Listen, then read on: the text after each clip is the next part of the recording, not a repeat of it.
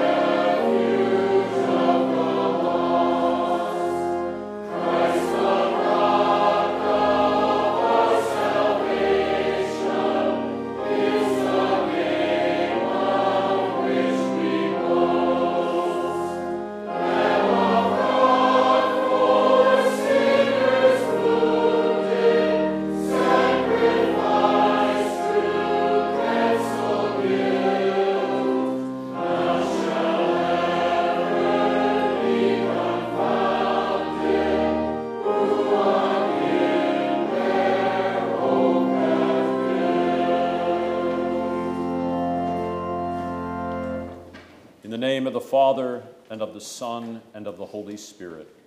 Amen. We praise you, O Lord, with our whole heart. You have kept your covenant of salvation to us in Christ. Your works are great, your word is true. Bless our meditation and study of all that you have done for us, that we might rightly praise and magnify your holy name. Give us holy fear of you that we might gain a heart of wisdom and understanding and abide in the comfort of your salvation. Through Jesus Christ our Lord. Amen. Psalm 111 in our ongoing walk through the Psalms is the psalm for the week. And the, the psalm is such a lovely psalm of praise because what it focuses upon is meditation upon the works of the Lord. So you have, Praise the Lord, I will give thanks to the Lord with my whole heart. In the company of the upright, in the congregation. So he calls you, by the grace of your Lord Jesus Christ, the company of the upright, able to stand tall, clothed with the righteousness of Christ, justified by faith in him. So, in the congregation, uh, the Christian church is always a community of faith. It is never simply a collection of disconnected individuals because it is the communion and fellowship of the triune God of love, and therefore there is the corporate character of the church. Verse 2 Great are the works of the Lord, studied by all who delight in them. So we give you many opportunities to study and delight in the works of the Lord this week. So we have three services on Wednesday. Uh, we have three services on Maundy Thursday, four on Good Friday, the Easter Vigil, 7 o'clock on Holy Saturday, and it looks like the weather will be spectacular on Saturday. So um, if you've not been to the vigil before, you can take advantage of that and we'll be, you know, socially distanced like we are right now. That's good. He has caused his wondrous works to be remembered. The Lord is gracious and merciful. So, at any rate, that's Psalm 111. It's a short psalm, it's only 10 verses, the last verse of which, the fear of the Lord is the beginning of wisdom. All those who practice it have a good understanding. That flies in the face of uh, Mr. Spock on Star Trek, who said logic was the beginning of wisdom, but he was wrong. The fear of the Lord is the beginning of wisdom. So, all right. Our verse for the week 2 Corinthians 8, verse 9, in the congregation at prayer. It is also on the board behind us. This is from, oh, I didn't put the reference up there. It's from 2 Corinthians chapter 12, uh, chapter 8, verse 9. Um, it's actually in a stewardship section of 2 Corinthians, uh, speaking about how, of course, the congregation is generous. How could we be anything other than that? since our Lord was so generous with us, spending, spending his very life for our salvation. But the riches of the Lord, spoken of in 2 Corinthians 8, uh, are the riches of his divine nature, uh, his eternal glory and power and Godhead. He humbled himself, not that he ceased to be God the Son, but he set aside his prerogatives, right, omniscience, power, and poured himself out unto death for us. So let us speak the verse together. You know the grace of our Lord Jesus Christ, that though he was rich, yet for your sakes he became poor that you, through his poverty, might become rich. So it echoes this familiar theme in the New Testament of the blessed exchange. You know, that Jesus does for us what we cannot do for ourselves. He who is Son of God and righteous humbles himself and becomes the sin bearer so that we who are sinners might be exalted and clothed with the righteousness of Christ. Uh, the grace of our Lord Jesus Christ, his undeserved loving kindness. And we see the outplay of this passage in the passion of our Lord today and throughout Holy Week, how though he was rich, yet for your sakes he became poor, pouring himself out entirely, that we, through the poverty of his suffering and death, might attain to the glory of his resurrection and become what the Apostle Peter says partakers of his divine nature. So let us speak it once again. You know the grace of our Lord Jesus Christ, that though he was rich, yet for your sakes he became poor, that you through his poverty might become rich. And our table of duties section for the week is concerning civil government. Uh, it often falls on Holy Week, it seems, when we have Pontius Pilate, the civil authority, the Roman governor, in God's stead and by God's command, exercising God's authority in the judgments that he speaks concerning Jesus. Today, on Palm Sunday, we hear the Passion according to St. Mark. We typically rotate through the synoptic Gospels, which are Matthew, Mark, and Luke. Next year, we will hear the Passion according to St. Luke on Palm Sunday. And then traditionally, the church, hear, the church hears the Passion according to St. John on Good Friday, which we will hear again uh, this year. It is in uh, the Passion according to St. John that we have the detailed conversation between Jesus and Pontius Pilate. And the famous words of Jesus to Pilate, who had told him, Do you not know I have the power to crucify you and the power to release you? And Jesus says, You would have no authority unless it had been given you from above. Which doesn't mean that Pilate doesn't have authority. He does, but it's given him from above. So in the Passion, notice this on, on Good Friday when you hear the St. John Passion, this fantastic exchange about truth. And Jesus says, repeating his answer to Pilate that he is the king, but not of this world, uh, he says, For this cause I was born, and for this cause I came into the world, that I may testify to the truth. Everyone who is of the truth hears my voice. To which Pilate then utters the famous question, what is truth? And Pilate, th- there's a whole uh, gambit of emotions and intellectual point of view for Pilate in that question. He doesn't know how to handle the Roman government, uh, uh, the, the, uh, Jewish government there locally. They had certain authority that was given to them. It's, it, to navigate those waters, this was the worst place in the entire Roman Empire to be a governor because of the recalcitrant nature of the Jews in Judea. And so the, the Sanhedrin, governed by the high priest, was given certain authority by the Roman government, but it still didn't make it easier. So, why are they delivering this guy to them? They want independence from Rome. And they're objecting to someone who claims to be Messiah a deliverer. Pilate doesn't get it. He's dealt with many insurrectionists before. In his conversation with Jesus, he recognizes he is different than any of these others.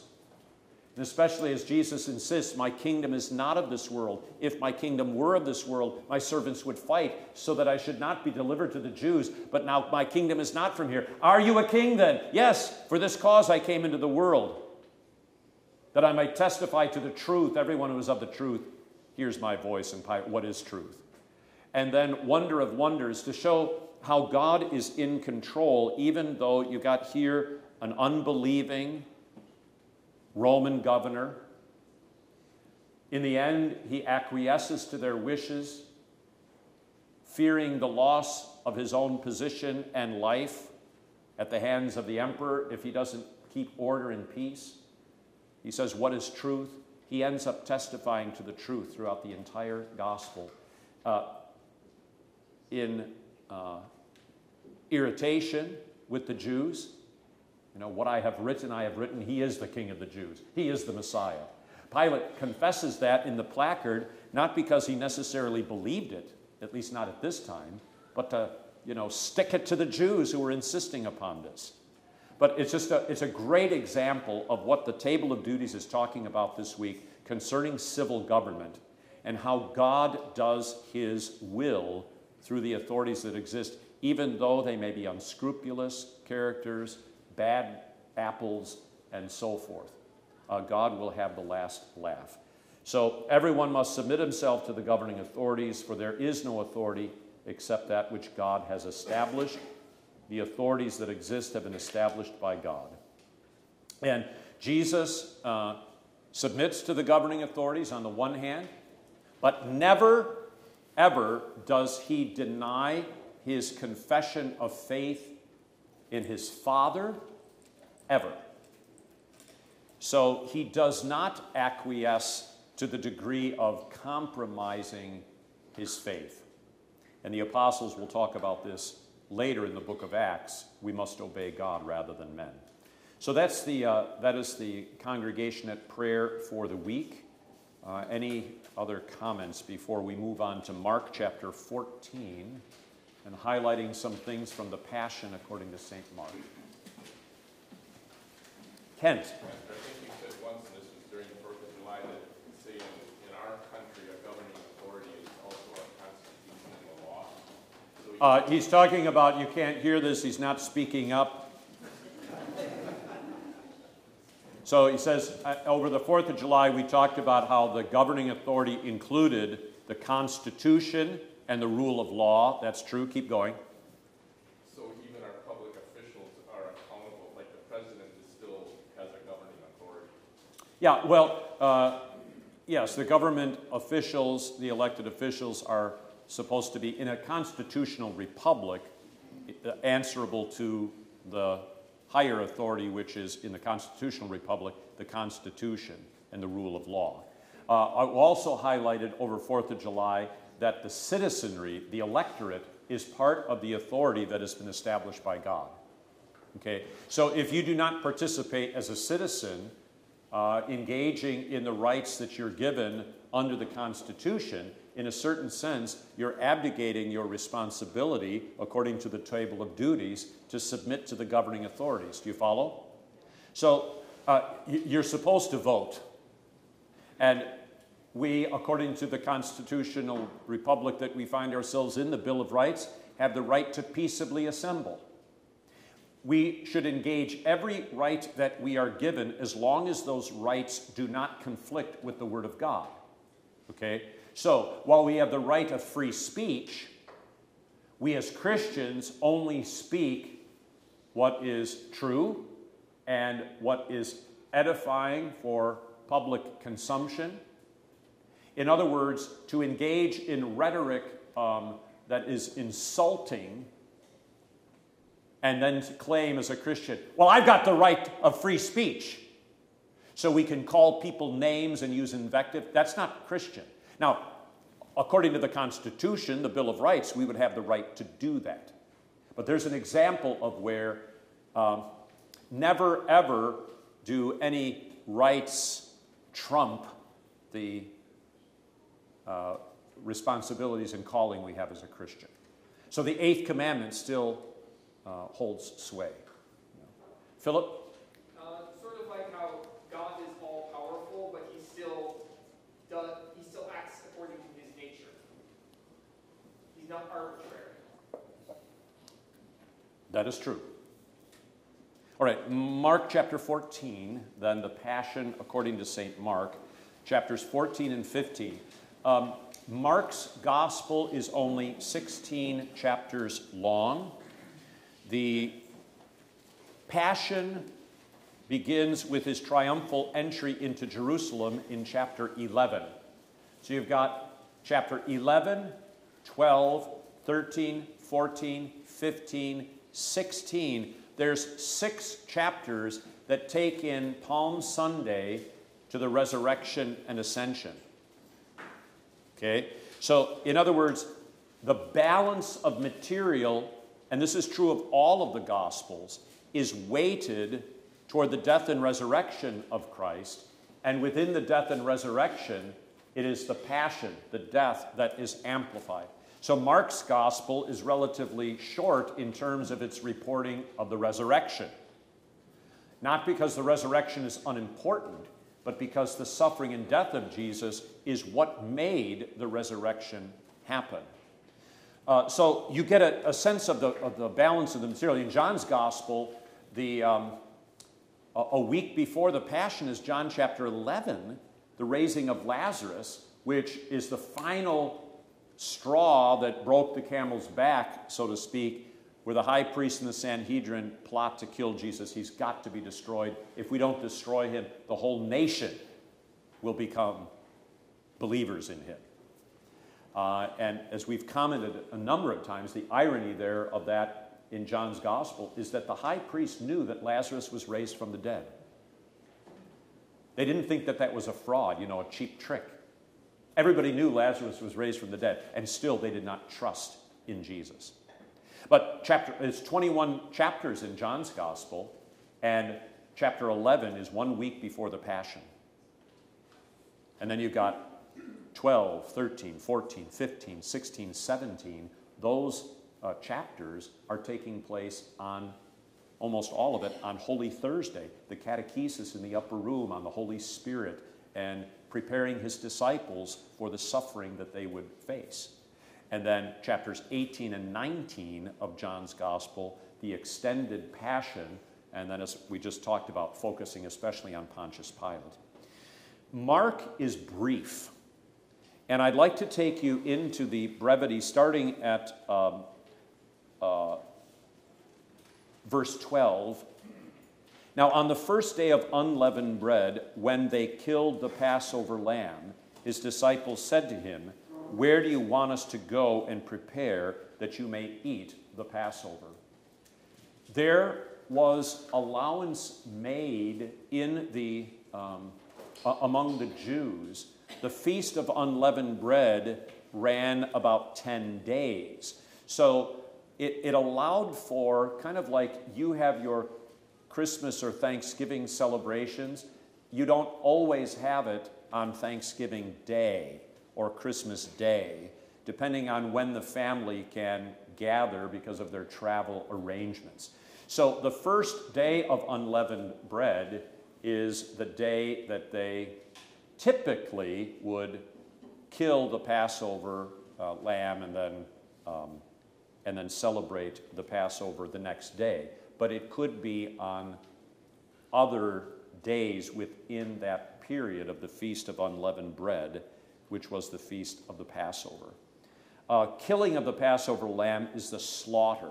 So the disciples asked this question, and here at the outset of the Passion, all of the evangelists articulate in some fashion how what unfolds is happening according to God's plan.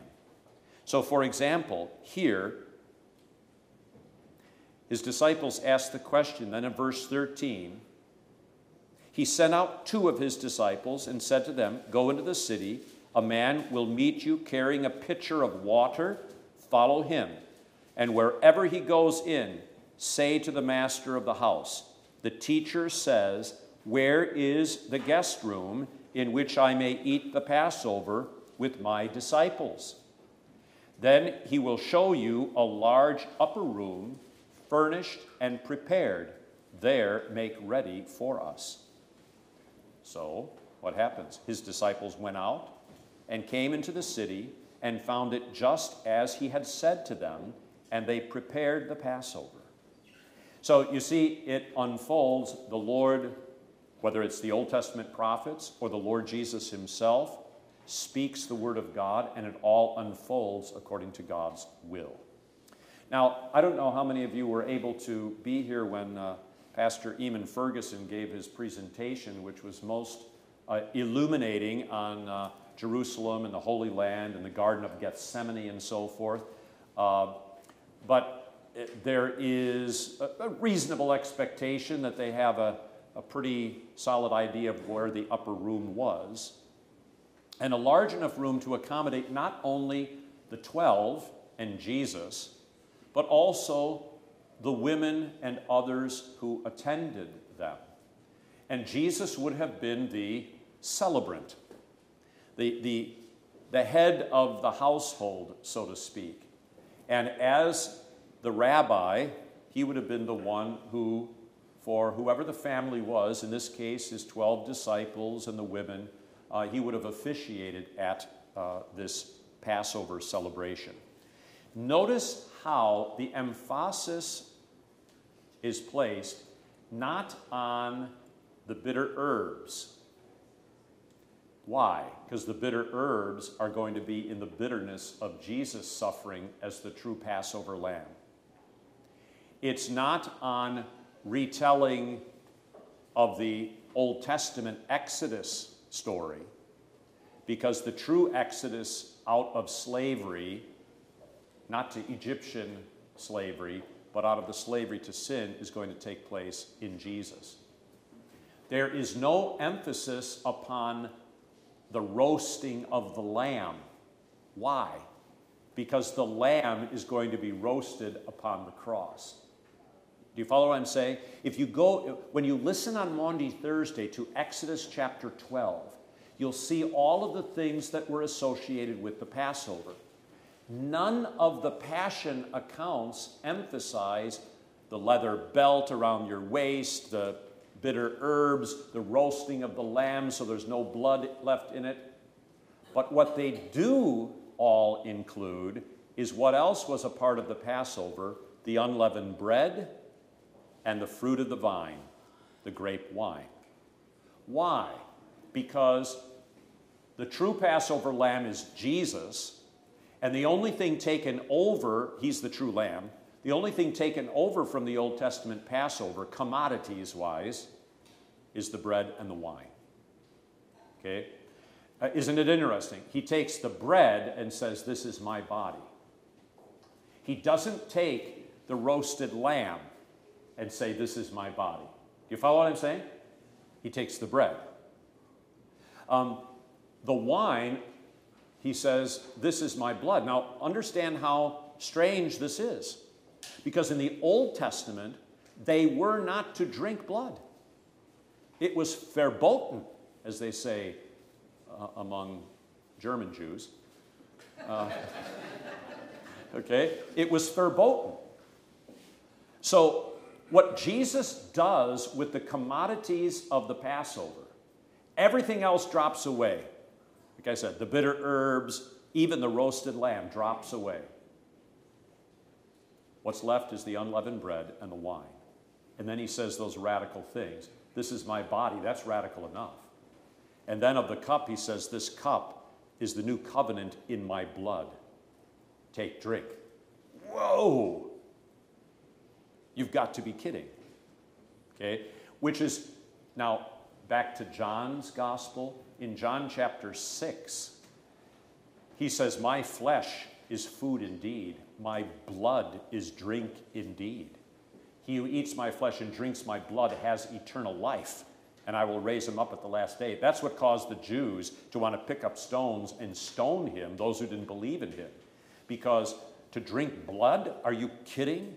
To say that your flesh and blood is for the life of the world, are you kidding? That's blasphemy, unless it is true, which it is. So, what John, or what Mark emphasizes then here is uh, verse 22 As they were eating, Jesus took bread, blessed it, and broke it, and gave it to them and said, Take, eat, this is my body. Then he took the cup, and when he had given thanks, he gave it to them, and they all drank from it. And he said to them, This is my blood of the new covenant, which is shed for many. Assuredly, I say to you, I will no longer drink of the fruit of the vine until that day when I drink it new in the kingdom of God, which would be uh, in his resurrection appearances, when he would eat and drink with them, the kingdom of God being consummated in his death and resurrection. Notice it is a singular cup. I have commented on this before. The movie that came out in the 70s called Jesus of Nazareth, they all had cups around them, and then during the Passover and the Lord's Supper scene, they all drink from their individual cup. That is not how it goes. The officiant takes the cup. It's a cup of thanksgiving, it is a cup of blessing. at different times. There is a thanksgiving prayer, thanking God for the exodus out of Egypt, their deliverance from slavery. And then it is the cup of blessing, wherein the idea is they're drinking in the blessing of the Lord's salvation. So in 1 Corinthians, St. Paul says the cup of blessing, picking up on Passover imagery, the cup of blessing which we bless, is it not the participation or communion in the blood of Christ? The answer is yes. So the officiant would give the prayer of thanksgiving, they would drink in thanksgiving, and then the blessing, and they would drink in blessing. Jesus, at the moment of the blessing, is where he says of the cup, Drink of it, all of you. This cup is now the new covenant in my blood, which is shed for the many for the forgiveness of sins. Uh, don't be put off by the term many. It does not mean he didn't die for all. It's a, called a Hebraism. You know, he died for the many. The one died for the many. It's, it just understand it means all. Kathy? So is the cup, the cup of blessing and the cup of thanksgiving the same cup? Yeah, it was the same cup, but they would, they would, um, you know, it's like, how many, how many glasses of wine do you have at Thanksgiving celebration? Don't answer that. Okay, but, so it's the same, it's the same cup, but, you know, they would give thanks. Now, I want to say something about So do Thanksgiving. they give thanks and blessing every meal? Or just, Well, if this is for the Passover. Okay, there was the giving of thanks for the exodus out of slavery in Egypt. Okay, wherein you are remembering the mighty acts of Yahweh for Israel. And then there is the cup of blessing. Because everyone who is in the house is communing in the blessing of this redemption. So, see how that then transfers over with the Lord's Supper. Everyone in the house is in communion with the blessing of forgiveness, life, and salvation that comes through the blood of Christ. But it's at the moment in the Passover liturgy where the officiant would bless the cup for this idea of drinking in the blessing of the Lord, that he celebrated the Lord's Supper. Okay? Or that he instituted the cup of blessing is now the, uh, the blood of Christ. Uh, so they all shared in it. I see I just, I just, you're okay. Hang on. Okay, all right, go ahead. Well, just, Sorry. You rudely interrupted. I, I should do that now at my age, so. This is this advanced age. Uh, it specifically says he gave it, you know, it's a- it, the it is in there, not, he he just said drink. He said he gave it to them, they drank of it. It's Yes, they drank of it. The, the point that we're making here is it was a common cup at the Lord's Supper's institution. And because that is the most poignant example of communing, that Christ is willing to take upon himself all of our sicknesses and infirmities. And we do the same thing at the altar when we partake of the common cup. We share in one another's burdens, like a mother who tends the sick child. But the burdens are not simply illnesses, the burdens are the problem of sin. Now, before leaving this particular section, uh, did it, well, then calm down.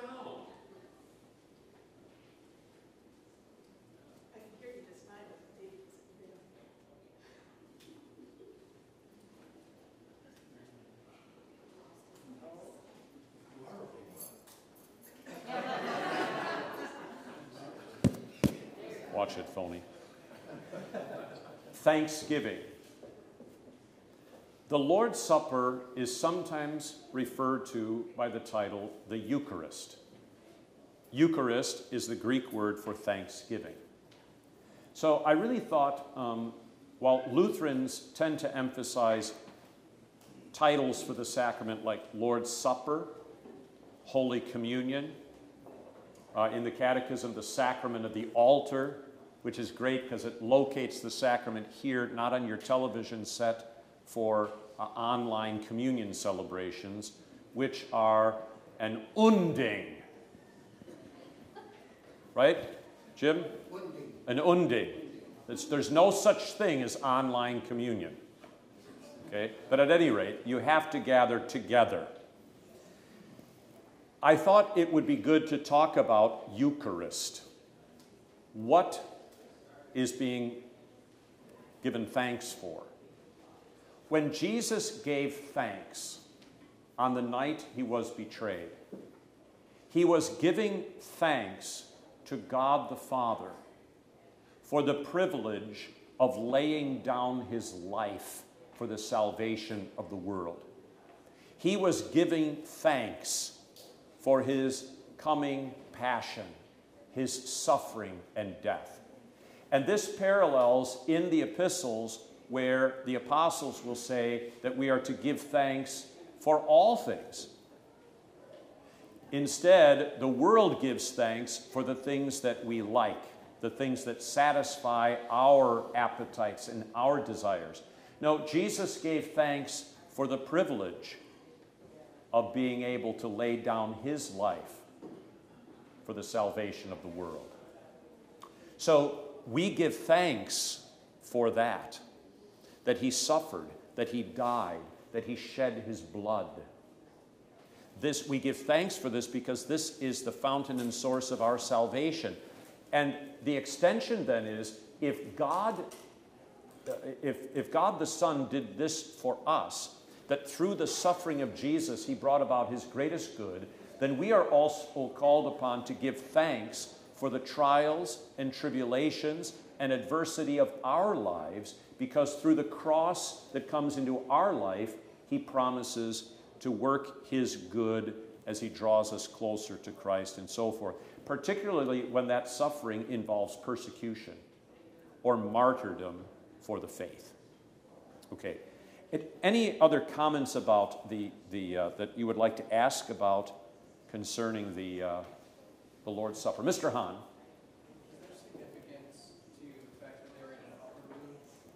Is there significance in the fact that they were in an upper room? What do you think? Probably. well, there is kind of a, um, an understanding and image that heaven is opened to you you know, that, so there's symbolism in being in the upper room as opposed to down in the basement. Okay? Lord Wallace. Did he give thanks also for uh, bringing in the new covenants? Because the old covenant is abrogated. The old well, the, yeah, the, and uh, thank you for bringing that up. I wanted to say this too. The, the new covenant in his blood. It's inaugurated by his blood, which is in the cup there, is the fulfillment of the old covenant. So, uh, what the old covenant could not accomplish because of the weakness and sinfulness of the people, Jesus fulfilled. So, he accomplished the old covenant and inaugurates now the new covenant in his blood, which promises forgiveness, life, and salvation. So the connection between the old and the new is one of a promise and fulfillment. But, but he, he, wanted to fulfill it also for his people, you know, Israel. Yeah. So that they could enter into the new covenant with him from Abraham's whatever spiritual seed that this is going to be part of his kingdom. His he, fulfills it on behalf of his people and not his people only, but all of humanity, because in that covenant, the promise made to Abraham, all the nations of the earth would be blessed. Okay, did you have, Susan? Uh, the cup of blessing and the cup of thanksgiving. We know they said, oh, give thanks to the Lord, for he is good, for his mercy endures forever. Yeah, so, uh, oh, give thanks unto the Lord, for he is good, for his mercy endures forever, which is all over the psalm, Psalms, and in Psalm 118, which is the Passover psalm, it's a thanksgiving for the mighty acts of salvation that came by virtue of his mercy, which endures forever. And now those find their fulfillment in the supper. That's why, notice what happens at the end of the communion. Oh, give thanks unto the Lord, for he is good, and his mercy endureth forever. Okay, so there is the connection. The stone that the builders rejected has become the chief cornerstone. This is the Lord's doing, and it is marvelous in our eyes, which is, again, the Passover psalm is taken over. Listen for it on Easter Sunday. Okay? That's why these days are called from Thursday, Friday, and Saturday. The, the Thursday to Friday, the Friday to Saturday, the Saturday to Sunday, those are the three days. It's called the Triduum. Uh, they all link together, and that Passover psalm is significant. That's why you have this is the day which the Lord has made. He made this day of salvation and resurrection by swallowing up death in his death upon the cross. Okay, now what I wanted to, yes, Beth? When Jesus was instituting the Lord's Supper, I'm just thinking to myself, the disciples probably didn't understand what he was talking about. Oh, they didn't understand most of it, just like you don't when you're in Bible class. You know, who is this strange, what is this strange doctrine we're hearing? Yeah.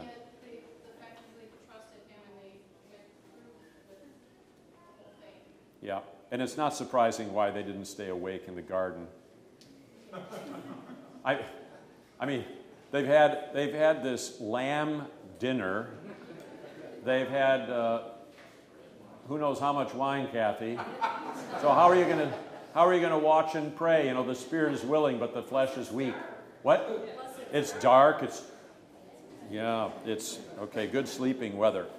All right. Now, what I a uh, couple of things about the Garden of Gethsemane. Watch and pray. Uh, that's kind of like saying the same thing twice. It is the description of what a Christian vigil is. Vigil means to wait. But like on Saturday night for the Easter vigil, you listen to the Word of God, you meditate upon the Word of God, the mighty works of God, like Psalm 111 for the week. So we hear creation, the flood, the Red Sea crossing, um, the three men in the fiery furnace. Okay? And then there's prayer. So you hear the Word, you meditate upon the Word, and you pray. Watch and pray is, the, is a description of what a vigil is, a time of waiting. What are they waiting for? They're waiting for the resurrection. Okay?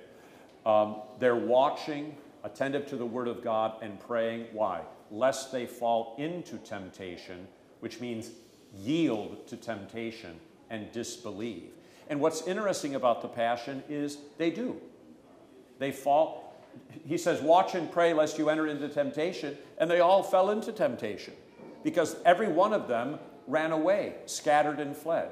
There was only one who was steadfast and strong in the face of this impending suffering, and that was Jesus. Okay? Now, in the garden, oh, uh, I wanted to say this too. I highlighted a little bit in the sermon. My soul is exceedingly sorrowful, even to death. That Jesus' suffering was not only the physical suffering of his body, which was excruciating, that taken right from the cross, crucifixion, excruciating, uh, the most painful of all physical suffering, but it was also a suffering of his soul. So, psyche, the soul in the Greek, you become a living soul as the breath of the Spirit of God animates the body. Adam was formed out of the dust of the ground, and the Lord breathed into him the breath of life, and he became a living soul, okay, being. So, Jesus' suffering is body and soul. My soul is exceedingly sorrowful. And the point that I made in part in the sermon is that this excruciating pain for his soul was the idea of being ripped from God, with whom every man should desire to be in communion. Now, Adam threw that away, but Jesus shows us what a true man is that to have life in God and from God and through God and with God is the most important thing because apart from that, there is no real life because He is the source of life. So, this pain in the soul, my soul is exceedingly sorrowful. He rightfully desired to remain in communion with his Father. That's what every man should desire, but which we, because of sin, have thrown away. Okay, i- i- is this what you said? God is life. Jesus, God is, the Father is angry at Jesus, poured out all his wrath on Jesus. So he's separated from God, so there is nothing but death. Well, his, his, And that is, that is a real death, not even like the death that we have because ours was right, this is why the Christian, uh, the Christian's death is in the New Testament called sleep. Because whether we live or whether we die, we are the Lord's. Okay? No saint on earth lives life to life alone. Okay? So whether we live or die, we are the Lord's, never separated from Him. Okay? What Jesus experienced in his soul was what is expressed in Psalm 22 that he prays from the cross. My God, my God, why have you forsaken me? Eloi, Eloi, lama sabachthani in the Passion according to St. Mark. Okay? So uh, finally, here, and then we, we have to go away. That Mark's gospel is the only gospel that has the naked young man. And I tried to get Mr. Hahn to wear nothing but a linen garment this morning, reading the evangelist part, and he refused. I thought it was the least that he could do, but he didn't do that. Uh, most commentator, commentators believe that this naked young man was none other than Mark himself, who, as a young man, perhaps um, in his teens, uh, was that his home, his parents' home, was where the upper room was. So when Jesus and the disciples go out to the Garden of Gethsemane, that he follows them in what is tantamount to his pajamas. And then as he goes out there and is observing the events, the soldiers come and um, arrest Jesus, and there's a clash with the disciples. They grab after this young man, and he runs for his life naked, leaving behind his garment. You do have this in the Passion, not just Mark, but the other Passions, where people signify or represent the rest of us, like Barabbas. Barabbas' name means Bar Abba, son Abba, of the Father. So the true Son of the Father, Jesus, is executed so that we might become Barabba, sons of the Father. But what does Barabbas look like? The wretched sinner. He's a murderer, insurrectionist, robber, thief, and so forth. So also, Simon the Cyrenian, who is emphasized in Mark's gospel as well as Matthew's, um, he was compelled to carry the cross of Jesus. He didn't ask for it, the cross was laid upon him. Uh, that is something that is indicative and characteristic of our Christian walk. We don't choose our cross, as it were. Okay? God does.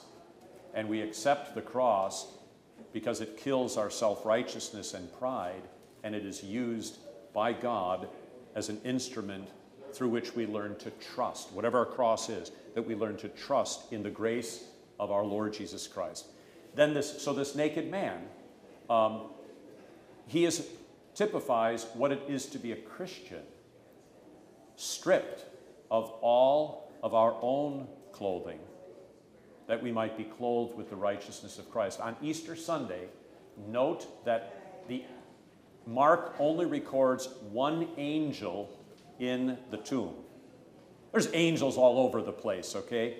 But Mark only records one clothed in a white linen. Okay?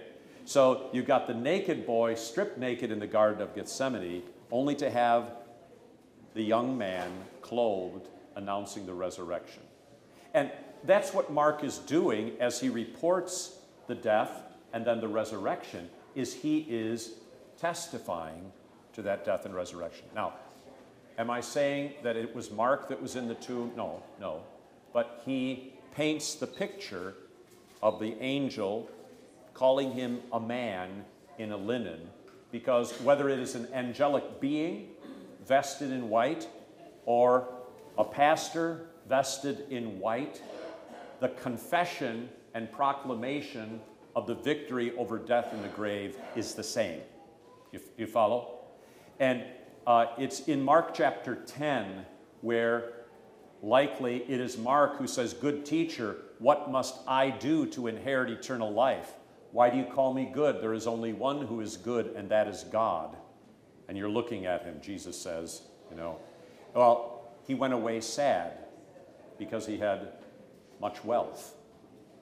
Here, no wealth can help him.